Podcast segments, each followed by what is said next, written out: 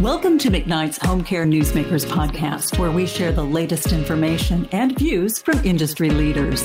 This is Liza Berger, editor of McKnight's Home Care. I'm so pleased to have with me today Joanne Cunningham, CEO of the Partnership for Quality Home Healthcare. Thank you for joining me today. Well, thanks for having me.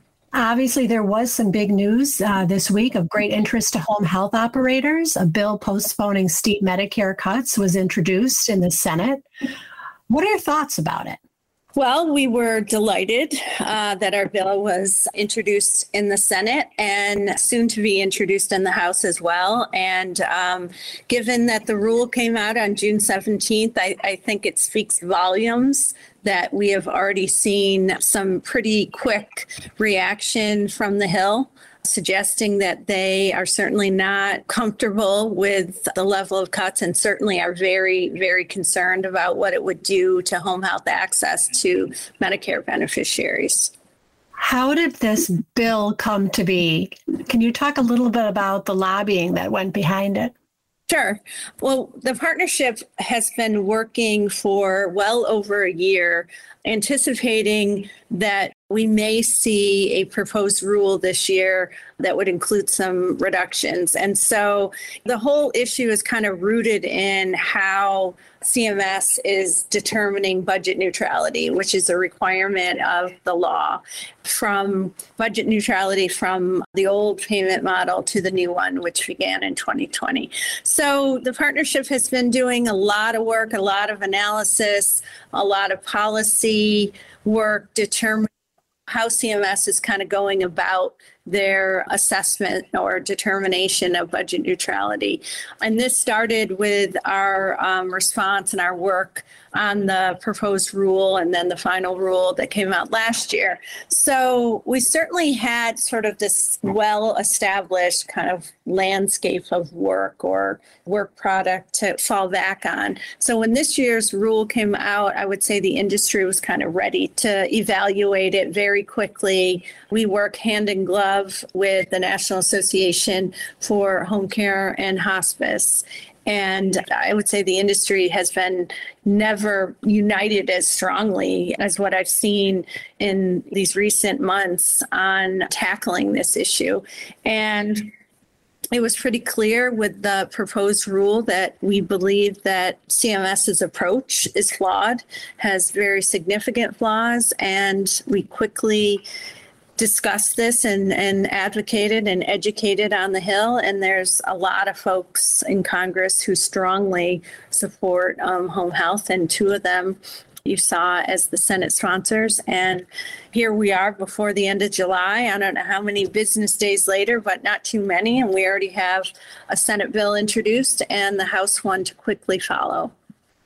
Why do you think that there's so much support in in the Senate and in Congress for this bill that would allow them to act so quickly? Well, I do think that home health is it's obvious what kind of support and healthcare delivery system home health offers to older Americans and people with disabilities. And people want to be at home. I think COVID you know, kind of amplified lots of things, uh, strengths and weaknesses of our healthcare system. And one thing was pretty clear in, in, during COVID is people would like to be able to receive more care in the home if they can. It's safer. It's their preferred option for healthcare services.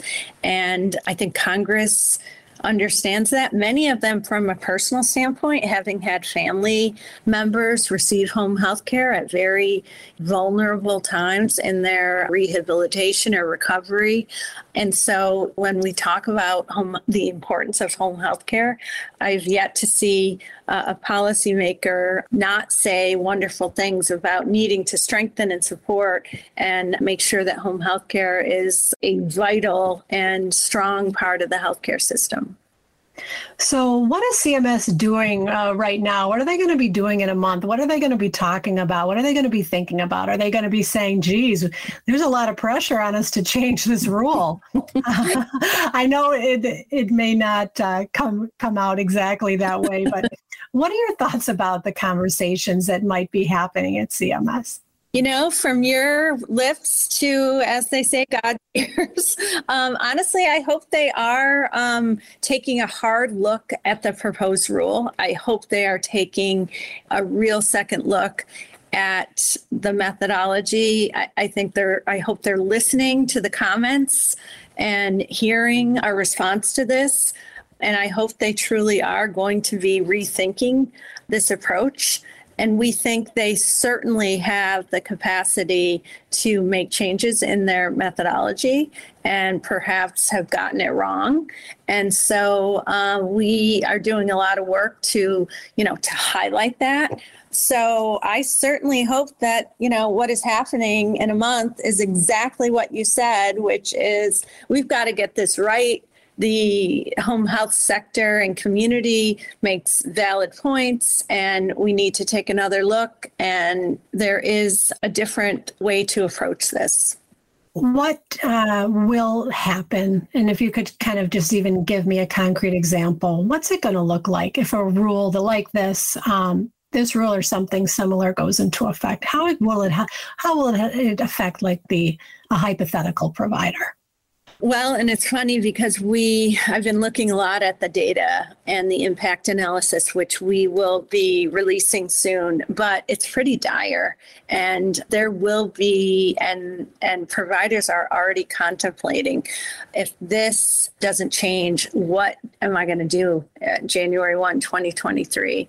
And what that looks like is, uh, and think about the home health model. Most home health organizations are largely workforce. You know, it's not buildings and kind of bricks and mortar, it's uh, staff, clinicians, home health nurses, therapists, home health aides, all the case managers, all the clinicians, the schedulers, the, all of that. That's people power. So, my guess and what I've heard is that the first thing that is looked at is how do we kind of tamp that down? How do we cut that uh, workforce apparatus? And what that means is that has a direct impact on your ability to provide services to patients. Um, we're already seeing a lot of uh, a lot of difficulty in meeting the demand that exists out there, and that will worsen significantly.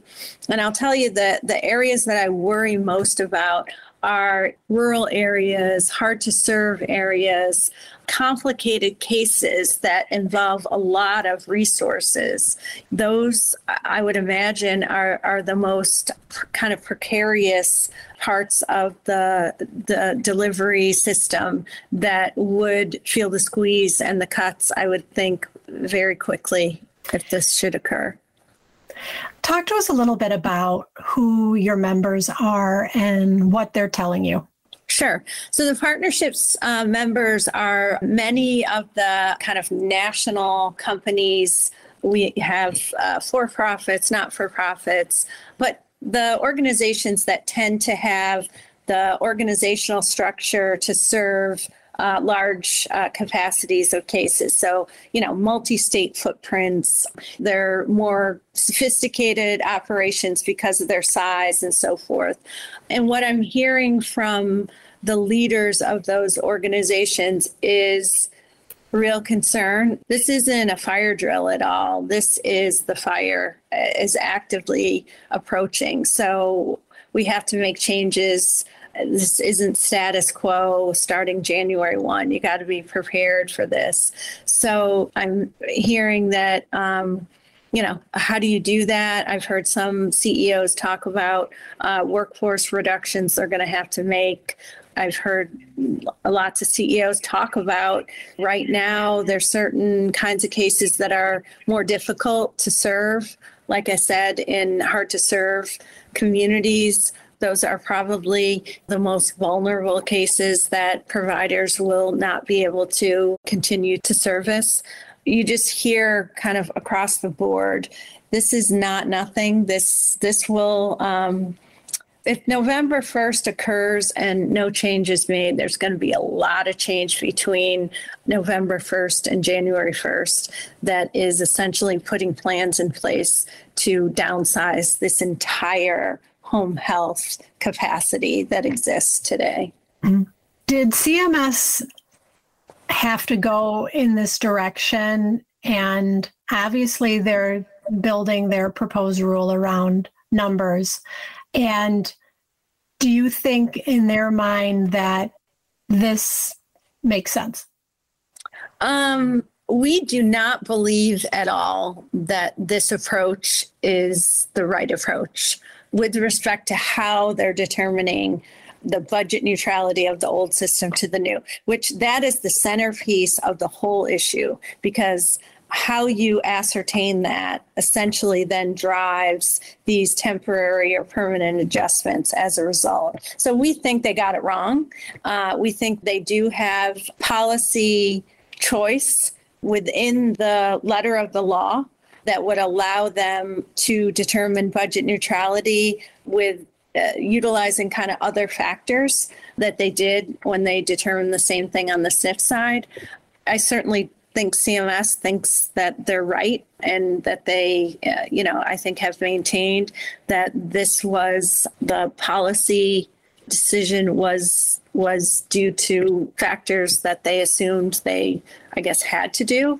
Um, I, you know, I certainly can't speak for CMS, but they're all hardworking, very smart people who are making decisions. I'm sure that they think are the best ones and the right ones. We fundamentally and vehemently disagree that their approach is the right one, and we think it's seriously flawed.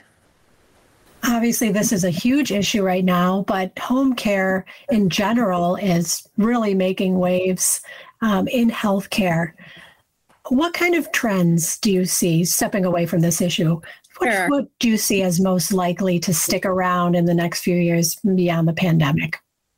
Well, I do think that care in the home is going to continue. And it's in a way it's a trend that is just going to move with or without policy apparatus that kind of encourages it and supports it. People want to receive care in the home. And so providers across the spectrum are trying to figure out how do i do that? How do i meet that need? Now it so happens that the home healthcare system has been developed for decades developing a clinical expertise of, of how to provide care successfully, high quality care in the home. So I happen to think that home health providers are uniquely situated, but care is moving in the home. And that is a trend that will just march on. And I think it will be supported by policy at the state and federal level. I think another trend that we've seen grow even during the pandemic certainly has been the use of technology and remote patient monitoring and other kind of technologies that allow for patients to be served in addition to a clinician but also using supportive technology that enhances the clinical eyes and ears on that patient. I've seen a lot of these technologies, they work really well. I think we're going to see more of them, not less of them. I think there needs to be more proactive public policy to get us there, but we are certainly well on our way.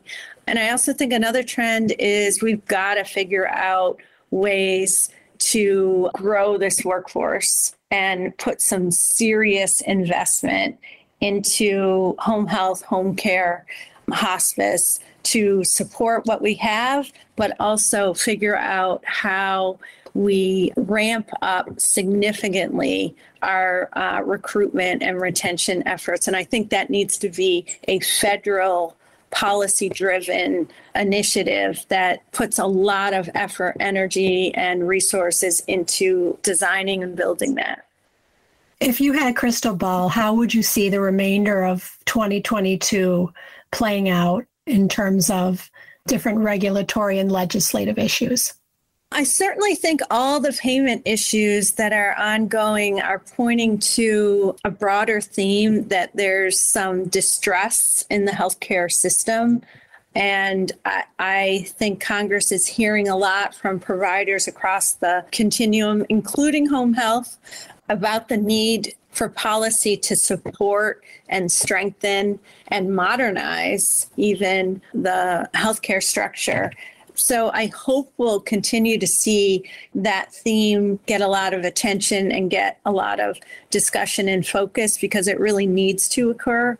Healthcare providers were the unsung heroes of the pandemic and providers. You know, you think back to things like PPE and how providers across the spectrum, I mean, in home health, they had to completely build a, PPE capacity that they never before um, had to access, and yet they did it overnight, as did um, you know the other parts of the healthcare continuum. They moved really quickly to figure out how to adjust their own clinical operations to meet this need, and I think we need to be mindful that all of these uh, healthcare workers, home healthcare included, they stepped up and were part of the solution to managing and addressing the biggest public health emergency this country, this world has ever seen.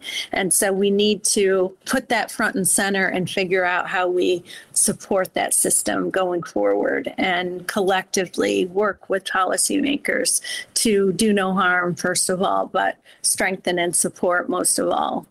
That's terrific. Well, thank you so much for joining me today, Joanne Cunningham with Partnership for Quality Home Health Care. Well, thank you, and thanks for having me. It was it was wonderful to be here, and I hope we can do this again. And if you need anything else, I would be happy to provide it or touch base again. Thank you so much. Thank you. Thank you for listening to McKnight's Home Care Newsmakers podcast. For the latest in home care news, visit McKnight'sHomeCare.com.